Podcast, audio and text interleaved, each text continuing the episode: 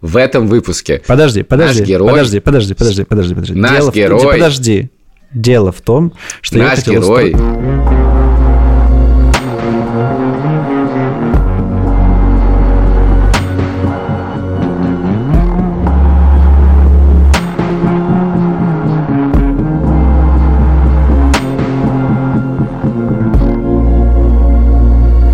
Привет, это подкаст «Новая волна». Меня зовут Саша Поливанов. Меня зовут Илья Красильчик. Я хочу убить своего соавтора, потому что он пытается пятый раз по разным причинам сказать это отступление, поэтому теперь продолжу я. Этот подкаст мы делаем вместе со студией подкастов «Либо-либо». Мы, Саша, работаем в службе поддержки.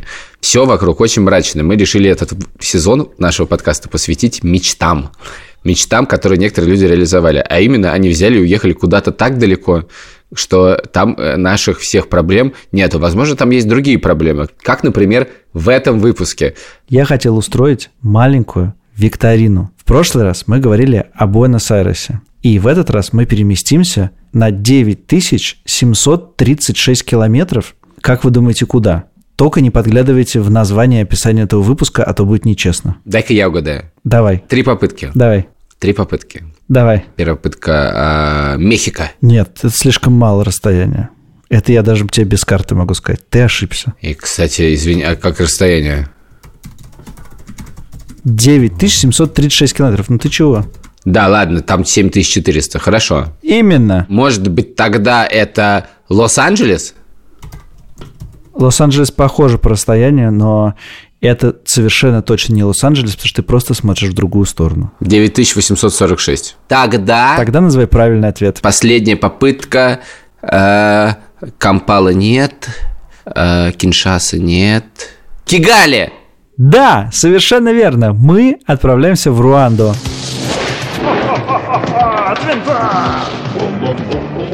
Передо мной карта Африки. И должен вам сказать, что до того, как я ее открыл, я представлял, что Руанда находится гораздо ниже. Где-то в районе Ботсваны. Я не прав. Я точно представлял, где находится Руанда, потому что не далее, как э, полтора года назад, уже почти два года назад, мы с э, моими друзьями Ваней Боганцем, который был в нашем подкасте, и Петей Верзиловым, которого, кажется, не было в нашем подкасте, пытались попасть в Руанду из Уганды. Но это оказалось невозможно, потому что руандийская наземная граница была закрыта на ковид. Про Руанду я готов говорить при этом бесконечно, хоть я в ней не был. Давайте я попробую не бесконечно, а очень коротко. Несколько фактов про Руанду. Факт про Руанду номер один. В Руанде был геноцид, когда хуту начали вырезать тутси.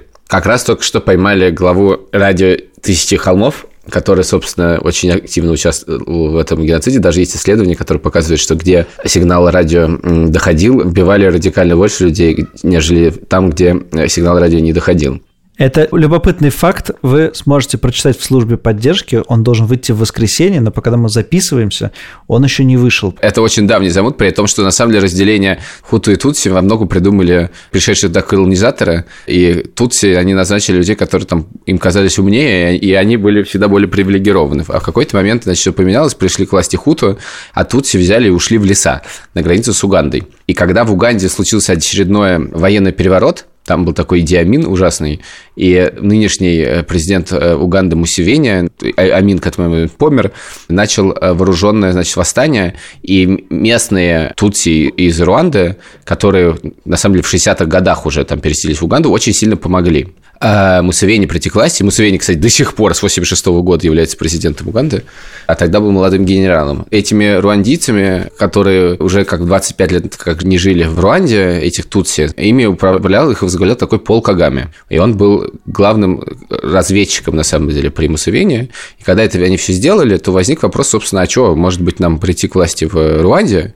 И началась в Руанде некоторая война с севера, где, на- где находится Уганда, начались всякие столкновения, много чего было. Ненависть разливалась, я сейчас очень коротко пересказываю, и в какой-то момент, собственно, по-моему, в 94 году, хуту сбили самолет президента Руанды, президент погиб, и после этого началась страшная резня, когда очень короткий срок, типа пару недель, были вырезаны миллион человек, а потом случилась совершенно удивительная вещь. Потому что, на самом деле, резня, казалось, что это как бы, на самом деле, сильная хуту вырезает слабых тутси. На самом деле, эта резня была некоторой отчаянной попыткой остаться у власти, но на самом деле после этого тутси взяли и перебороли всех этих хуту, которые устроили этот страшный геноцид, и большинство из этих хуту взяли и сбежали в соседнюю демократическую республику Конго, который правил тогда еще, собственно, был закат правления такого козла по имени Мабуту, после того, как ему беглицы помогли убить Патриса Лумумбу, он правил там 60-х годов примерно, и э, в частности в этой э, страшно коррумпированной Демократической Республике Конго он любил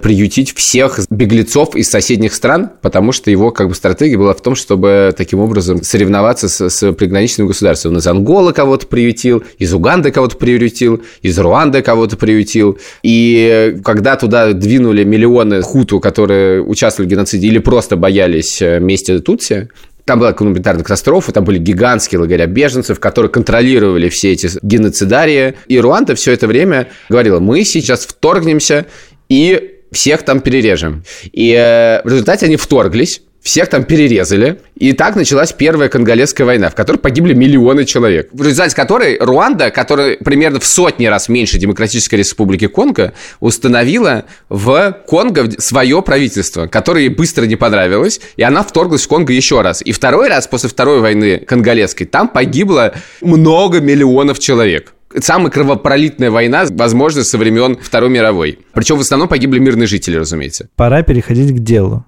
Мы сейчас поговорим с Андреем и Ксюшей, которые переехали в Руанду, в город, который, если я правильно его произношу, называется Тигали. Неправильно, Кигали. Привет, Андрей, привет, Ксюша. Привет. Привет. Привет.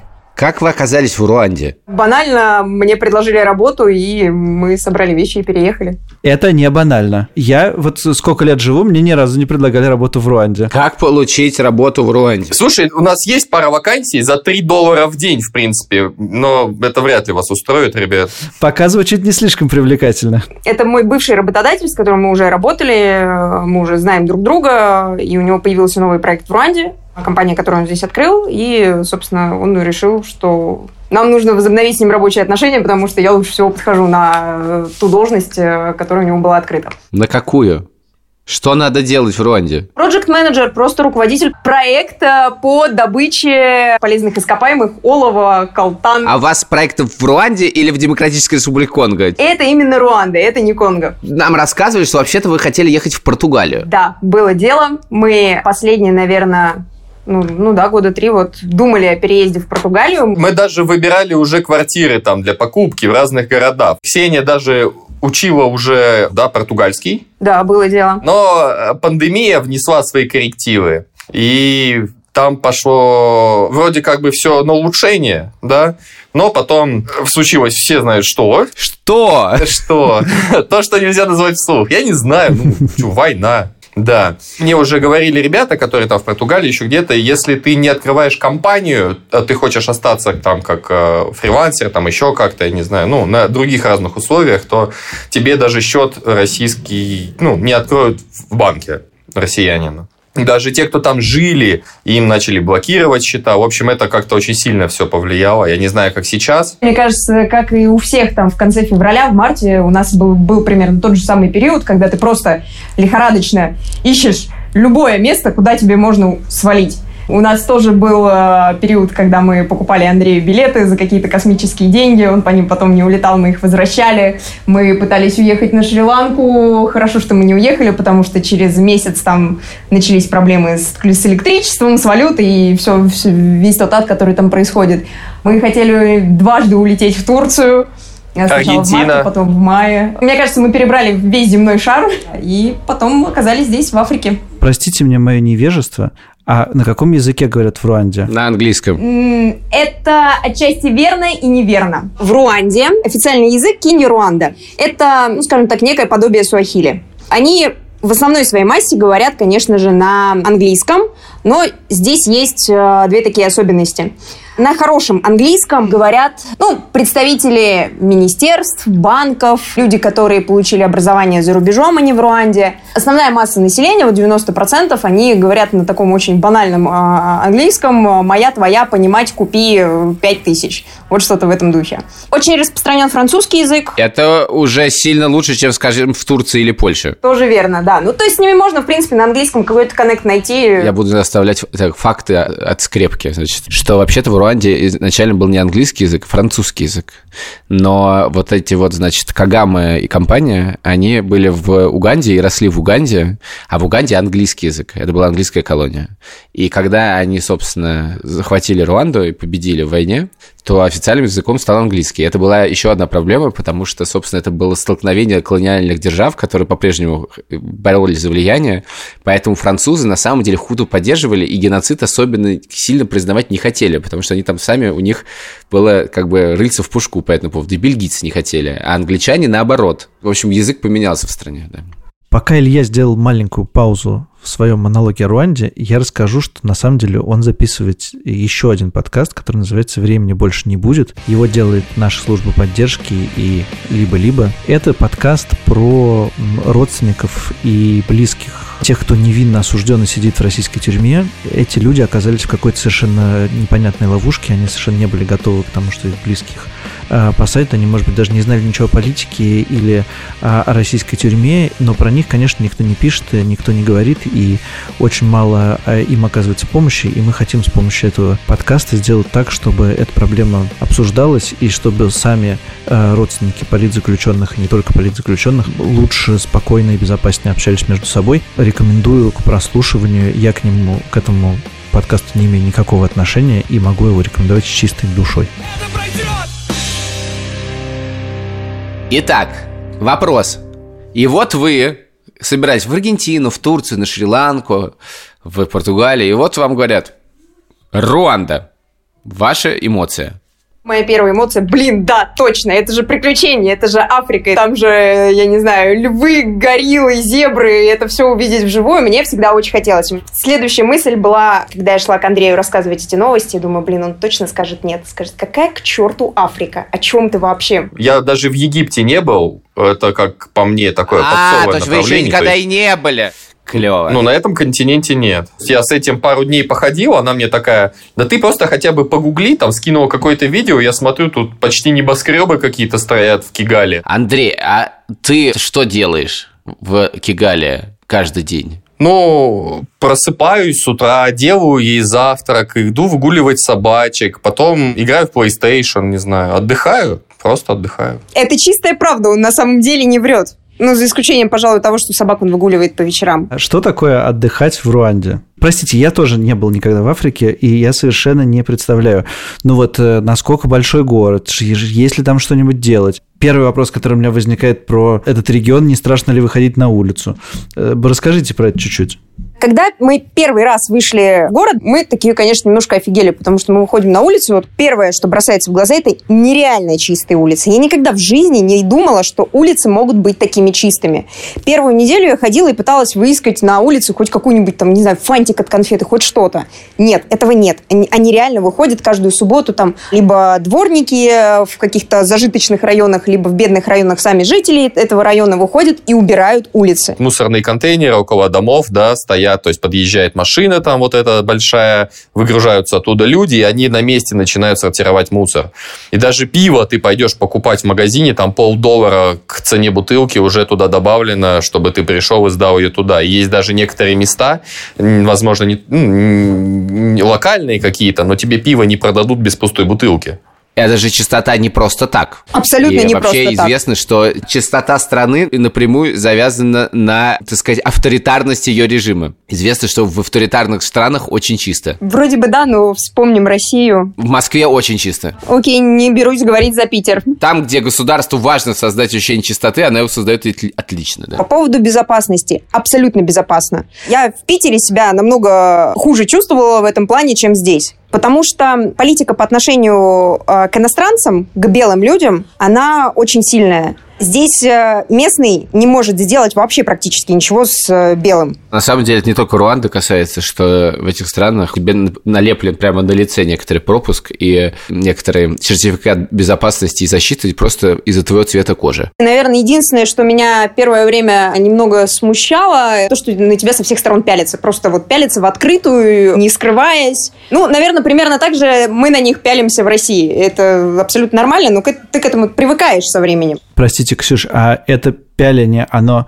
с каким-то сексуальным подтекстом или это просто Нет, необычный человек? Это просто белый человек, вот прям стоит перед тобой, нифига себе. Но это очень сильно выражено, э, если ты выезжаешь там за город куда-то. Это прям все, тебя облепят, там вокруг машины будут стоять, да. В самом городе, понятно, там торговый комплекс, еще что-то, кому ты нужен. Вот. Еще со стороны безопасности хочу добавить, вот что там каждый перекресток у них пост ДПС, у них везде автоматчики, то есть у них такая безопасность. Это не то, что ты белый, тебе здесь безопасно, здесь всем безопасно. Если какая-то минимальная там драка идет, я не знаю, ну оба уедут на несколько суток сразу. Это опять же вопрос авторитарности режима. Это все из-за этого идет. Привилегии белых могу добавить, что вот едешь ты и нарушаешь что-то, да, за рулем, тебя останавливают такой, смотрят на тебя. Иногда даже права не смотрят, все, едь дальше.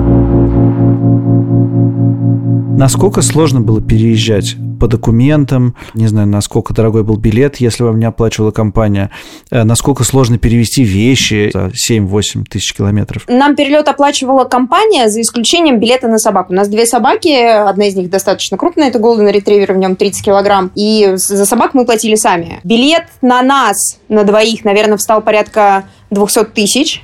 У нас была одна пересадка в Турции – за собак мы заплатили 2500 долларов. В плане каких-то документов виза ставится по прилету на паспортном контроле, она стоит 50 долларов, и месяц по этой визе ты можешь находиться в Руанде. Потом ты можешь ее продлить за 60 баксов на 3 месяца, по-моему.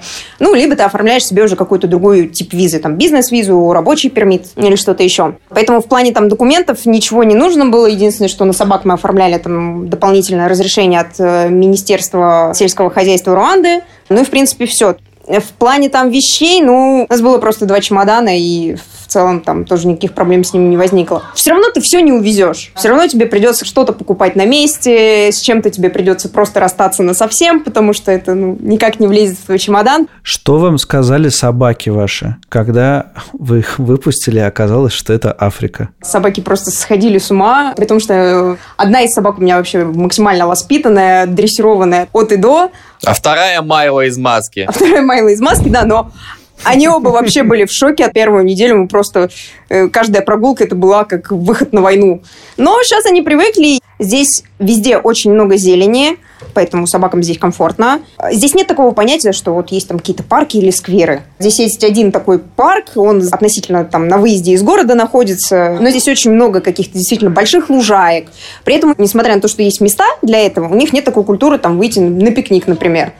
Хотя место позволяет. Что вы делаете по выходным? С развлечениями какими-то в Кигале, да и вообще в Руанде тяжело. Ну, здесь нет привычных нам кинотеатров. Ходят слухи, что вроде как один какой-то есть, но мы так и не смогли его найти. Даже те торговые центры, да, куда у нас там люди привыкли ходить по выходным и проводить там полдня, здесь их тоже нет. То есть здесь те торговые центры, которые построили, они скорее представляют из себя закрытый китайский рынок. Мы чаще стараемся выезжать куда-то по окрестностям, путешествовать, смотреть какие-то, ну, не то чтобы достопримечательности, просто какие-то новые для себя места.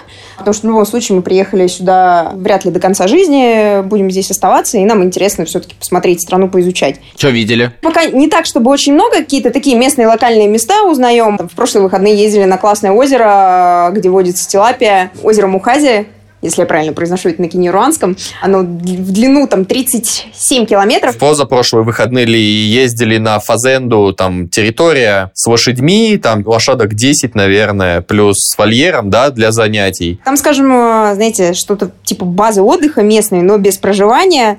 Нам можно приехать в любой день, там есть пинбол, там есть какие-то развлечения для детей, ты можешь там просто приехать отдохнуть, там барбекю сделать. Это, наверное, вот, пожалуй, самый приближенный к российскому отдыху на природе вариант. Вы что, еще не съездили смотреть на горилл? Вы знаете, сколько стоят гориллы? Мы пока столько не зарабатываем. Знаю, тысяча долларов на человека или 700 долларов на человека, что-то такое. 1500 долларов на человека. Но вы съездите в Стойте, Уганду, стойте, там стойте, дешевле. стойте. Да, стойте. в, Уганду, в Уганде дешевле. Остановитесь, вы так сыпите этими цифрами, для меня они феноменальны. Что значит посмотреть на обезьян за 1500 долларов? Что такого они должны мне показать, чтобы я заплатил 1500 долларов? То есть вдвоем, то есть за три? Это не просто обезьяны, это гориллы. Смотрите, есть, в общем, заповедная зона, она располагается там на границе между, ну, часть на, на территории Уганды, часть на территории Руанды. Часть на территории Демократической Республики Конго. Да, кстати, да. На территории Руанды, значит, есть э, заповедник, где э, живет семья горилл. Ты получаешь пермит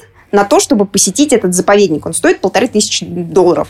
Это все в районе вулканов находится. а, Ты поднимаешься в горы, тебя проводит э, гид теми тропами, где в теории ты можешь увидеть горилл. То есть ты можешь их и не увидеть, Да, да, но полторы тысячи тебе никто не вернет, конечно. Ну ладно, вероятность того, что ты их не, не увидишь, невысока.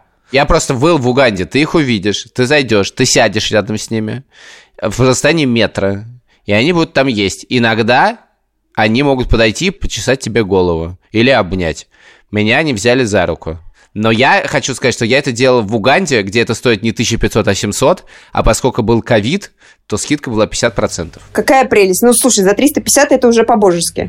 Я говорю, езжайте в Уганду. Вы, кстати, не ездили за пределы Руанды? Нет, за пределы мы еще не ездили, потому что для того, чтобы поехать за пределы, нам нужно здесь окончательно получить пермиты на год, годовую визу, которая нам позволит уже там свободнее перемещаться, а не платить каждый раз там 50 баксов за то, что мы просто куда-то уехали на выходные. Ну и этот пермит нам даст скидку на походы вот в такие заведения и не только. Какую? До конца года 500 долларов, если у тебя есть резидентство Руанды. 500 долларов вход или 500 долларов скидка? 500 долларов вход. А, Да, да, да, вот поэтому мы сейчас стараемся получить нормально, это нормально. быстрее, да. Все, не, не езжайте в Уганду. Че по друзьям в Руанде? Ну, во-первых, у нас э, здесь э, много русских ребят, которые работают со мной в одной компании. И, в принципе, мы с ними в очень хороших отношениях. Мы вместе проводим там э, время, вместе куда-то ходим тусоваться. Ксюш, много это десятки или Не, ладно, хорошо, много это я До подчеркнула, 10. наверное. До 10, да. Вот но у нас А. примерно там 7-8 человек здесь. Слушайте, мы упомянули несколько цен, да, виза 50 долларов, заповедник, заоблачные какие-то деньги. Что вообще с ценами? Насколько вам комфортно там жить? Э, Я не знаю, с чем сравнивать, но можно, наверное, с Питером тем же сравнить, насколько все дороже, дешевле, что можно купить, что нельзя. Здесь есть вещи, которые стоят сильно дороже, но это не то, что ты используешь каждый день. То есть, если мы говорим просто про какой-то быт, мне он кажется здесь дешевле. Ну, даже там та же продуктовая корзина у нас здесь получается дешевле, чем в России. Обычная телятина стоит там где-то 4 доллара за килограмм. Если это намек на мраморность, хоть какой-то далекий, да, это где-то 6,5 долларов за килограмм. Но здесь это так, это просто корове повезло, что она такая жирненькая стала, потому что здесь нету такого зернового откорма, как, ну, должен быть там, как в аргентинские мгм. мерки. Корове повезло. Ну да. То есть в, Какая везу- везучесть у коровы-то, а? Да. В Питере, допустим, я там за 600 мегабит в секунду, да, там плюс 1000 каналов, плюс все такое, там платили мы там 1200 или 1300 в месяц, да? Это сколько? 20 долларов. Здесь у нас 100 мегабит в секунду за 130. Бензин полтора доллара по одежде. Здесь вот вообще нет ни одного брендового магазина чего-либо. Здесь вот стоит вот как э, маяк, один единственный KFC, который как-то напоминает тебе о цивилизации. Остальное все это, как Ксения говорила, Алиэкспресс на выезде, то есть такой в магазинчиках. Да, ты приходишь, у тебя там 100 пар найков божественных, каких хочешь, даже Louis Vuitton, но они там все стоят по 40 долларов. И вроде и здорово, но с другой стороны там какие-то профессиональные асиксы для тенниса ты здесь себе нигде не найдешь. Вот, что-то приходится заказывать из Дубая, да, там тот же робот-пылесос, потому что здесь нету магазинов с пылесосами, здесь нету магазина типа NVIDIA, да, или условно какого-либо другого, где ты можешь прийти и купить себе все, что захочешь, такой типа оп, и, и здорово. Я живу в Риге, и все, что нельзя купить в Риге, можно купить в Берлине, и все заказывают на там, немецком Амазоне. У вас этот центр, где можно все купить, это Дубай, да? Ну, ближайший скорее, да. Все нормально работает с посылками, они все приходят, там нет никаких подводных камней. Ребята, которые со мной работают, э, они регулярно там что-то заказывают э, там из Дубая, они заказывают там на iHerb что-то. А, кстати, еще ближайший центр, такой оплот цивилизации, это Южная Африка. И оттуда тоже можно, на самом деле, М, что-то вот, заказывать. да. Они, Мгм. они далеко не все и все доставляют сюда, в Руанду, как ни странно, но, тем не менее, если по- поискать, то можно оттуда что-то тоже заказать. Поэтому никаких проблем с доставкой нет. Здесь э, отлично работает DHL. Посылки доходят очень быстро. Чего реально не хватает? Тупо будет, но не хватает маникюрщицы. Здесь, конечно же, есть сфера бьюти-услуг, но она здесь э, в таком зародыше, что человеку, э, привыкшему пользоваться чем-то другим, здесь прям очень тяжело. Потому что, во-первых, у них здесь нет понятия стерилизации инструментов. И когда ты видишь, как вот по- там кому-то обстругали Ай. ногти, да, и потом этими Ай. же ножницами лезут к твоим ногтям, первое, что хочется сделать, это встать и убежать. Ай-яй-яй, ой-ой-ой, мне прям пере... Да, это Да, и тебя да, реально да. передергивает, потому что, ну, это элементарная безопасность, хрен знает, что ты можешь занести. Иногда, конечно же, как и у всех, наверное, бывает, ой, что-то творога захотелось, или там сметаны, пельмени, хотя пельмени мы сами пробовали лепить. Ну, короче, каких-то таких продуктов вот этих вот исконно русских, которых нигде больше не найдешь. В остальном, наверное, не сказала, что здесь чего-то не хватает, потому что, наверное, ты просто адаптируешься к текущей реальности понимаешь, ну, вот ходила ты в Зару, а теперь у тебя Зары нет, да, условно. Ну, и не будешь ты ходить в Зару, ну, будешь ты покупать себе китайскую футболку за, там, 20 баксов. Ну, ничего страшного, от этого, от этого же никто не умрет. Ну, не за 20, а за 5 скорее. Но не хватает здесь сервиса. По сути, Кигали это что-то среднее между ты далеко где-то в Индии и вот типа ты уже там, например, в Швейцарии. Здесь вроде есть все, но оно все очень не очень. Ты можешь в супер классном ресторане, в самом топовом, заказать себе там вагон блюд, и там треть из них могут не принести. А или принесут в конце, или что-то забудут. Если тебе нужно что-то купить, там какую-нибудь, я не знаю, ну там какой-то м, картофель и чистку, я не знаю, тебе ну, нету места, куда ты поедешь, и их там будет много, там все вот с этим связано, тебе нужно прям ехать в определенное место ради нее. И вот ради вот одного чего-то, там зарядку, там, или я не знаю, насос там для мячика, да, тебе нужно объездить там 100 точек, и где-то она, скорее всего, будет. Есть какая-то история про то, что люди женятся на руандиках ради гражданства. Да? А зачем? Я просто смотрю на страны без визы Руанды, и, в принципе, ты никуда, кроме Африки, в общем-то, и не уедешь особенно, да. На самом Вот деле, видите. да, мне тоже не очень понятно, потому что паспорт Руанды очень слабый, и, ну, получать его, наверное, имеет смысл только если ты, ну, собираешься здесь оставаться. И он тебе там нужен по каким-то другим причинам. Я знаю, что африканцы из других стран женятся на руандийках, потому что хотят остаться в Руанде. Руанда для них это более привлекательная страна, чем их собственная. Опять же, из-за того экономического скачка, который Руанда совершила. И там с точки зрения бизнеса, с точки зрения работы, для всего африканского континента Руанда действительно очень привлекательная страна. У нас была недавно история, мы наших русских ребят, которые здесь живут, думали поженить на руандийках, уже даже нашли девчонок, которые готовы были там за условные тысячу баксов согласиться выйти замуж, чтобы у ребят был какой-то запасной план Б на случай, если совсем все станет плохо. Но эта история так ничем пока и не закончилась, потому что на самом деле все это тоже не очень просто. Так же, как и в Штатах, например, будут проверять, насколько у вас реальные отношения и так далее. Я хотел вот что спросить. Я просто довольно много чего читал про Руанду и того, что там происходило и происходит. И это, в общем, такая страна, мягко скажем, непростая э, и совсем не свободная. И понятно, что белый человек там чувствует себя не участвующим во всех этих делах, но в целом там вообще-то должно быть довольно жестко. Это вас каким-то образом задевает, или вы живете там как классические экспаты, которые никаким образом с местными людьми не, не пересекаются? Да, безусловно, мы а, здесь все-таки больше на положении экспатов, и нас а, вся вот эта внутрянка Руанды политическая, она, конечно, не задевает. Если покопаться, то можно провести очень много аналогий между Россией сейчас и Руандой сейчас. И первое время, конечно, тебе, когда ты во все это не вникаешь, тебе кажется, о, да, все прикольные, такие счастливые, довольные, наверное, жизнь у них тут такая золотая, э, все у них тут так радужно. И вот э, все же пишут, что Руанда совершила такой экономический прорыв, и, наверное, это очень классно и круто, там геноцид отразился на них так, но они молодцы, победили, двигаются вперед. А потом ты, ну, немножко начинаешь вникать, общаться с местными, задавать им правильные вопросы неудобные, и понимаешь, что, блин, Да, в принципе, ну это та же Россия сейчас. Да, у них законодательно закреплено, что они могут собираться, выходить на улицу, да, и митинговать. Но любой митинг будет сразу же закончен силами армии. Военные здесь это особая каста, мне кажется, что Руанда это на 100% военное государство, потому что военных можно увидеть абсолютно везде. Напротив нас живет соседка, она из Руанды родом, у нее парень из Уганды. И вот мы с ними как раз тоже общались на эту тему, и она рассказывала о том, что, допустим, вот если мы с ней будем идти по улице, и, ну, например, я в магазине конфетку украду, заберут ее, не меня потому что априори я белая, я в привилегированном положении, а она местная, значит, она точно что-то натворила.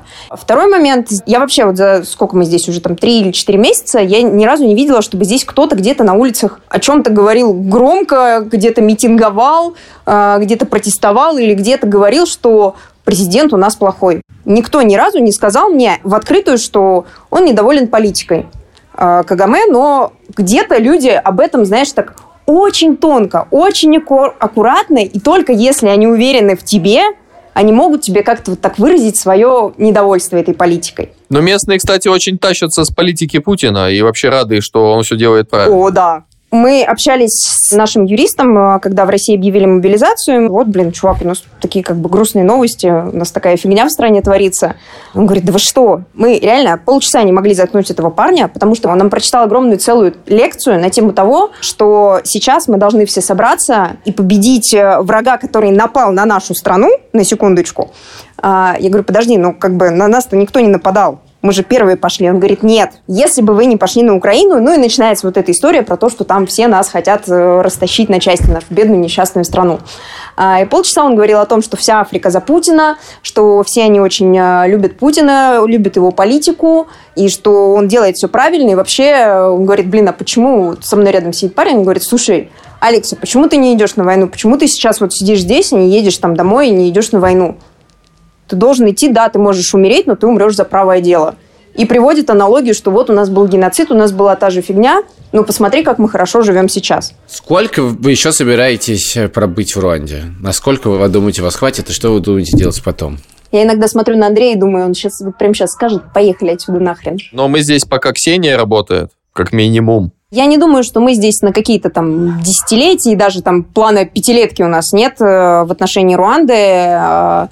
Но я думаю, что там условные полтора, там, ну, максимум два года мы, может быть, здесь еще поживем. Потому что, ну, во-первых, да, у меня есть проект, который мы ведем, который пока мне интересен. Второй момент, мне хочется посмотреть как можно больше в этой части Африки, потому что я понимаю, что не так просто сюда попасть с финансовой точки зрения, да, из любой другой части света, и поэтому, когда ты оказываешься здесь, хочется посмотреть как можно больше. Но сложно, опять же, сейчас, блин, мы живем в таком мире, когда Хорошо, если твои планы на завтра не случились. Но в Россию не собираетесь? Нет, нам все туда некуда возвращаться. Ребята, спасибо вам большое. Наслаждайтесь вечным летом. Привет, Да. гориллам. Обязательно, да, спасибо. Ну что, я тебе могу сказать так. Была страна в мире, о которой я не знал ничего, теперь я знаю о ней что-то. Возможно, более того, я знаю о ней теперь больше, чем о ее соседях совершенно точно, но, может быть, она входит в топ-5 стран э, Африки, о которых я что-то знаю. Простите, я очень плохо знаю Африку. Да, поэтому в следующий раз, когда мы увидимся, я тебе расскажу про нее больше. Я тебе расскажу про Уганду, я тебе расскажу про Демократическую Республику Конго, и, к сожалению, я мало тебе расскажу про Бурунди. Единственное, что я могу тебе сказать про Бурунди, что по показателю ВВП на душу населения это самая бедная страна мира. На предпоследнем месте находится Демократическая Республика Конго. Тогда я тоже подкачаюсь э, в знаниях и буду рассказывать тебе про англо-бурскую войну. Да, но это она была совсем не там. Ну, хотя бы она была на этом континенте. Спасибо. Господи, знаешь, много там... Пожалуйста, ставьте нам оценки приложений, впишите нам в чате подкаста «Новая волна ПФ». И оставайтесь с нами, следующая страна тоже будет интересной. Мы, правда, пока не знаем, какая.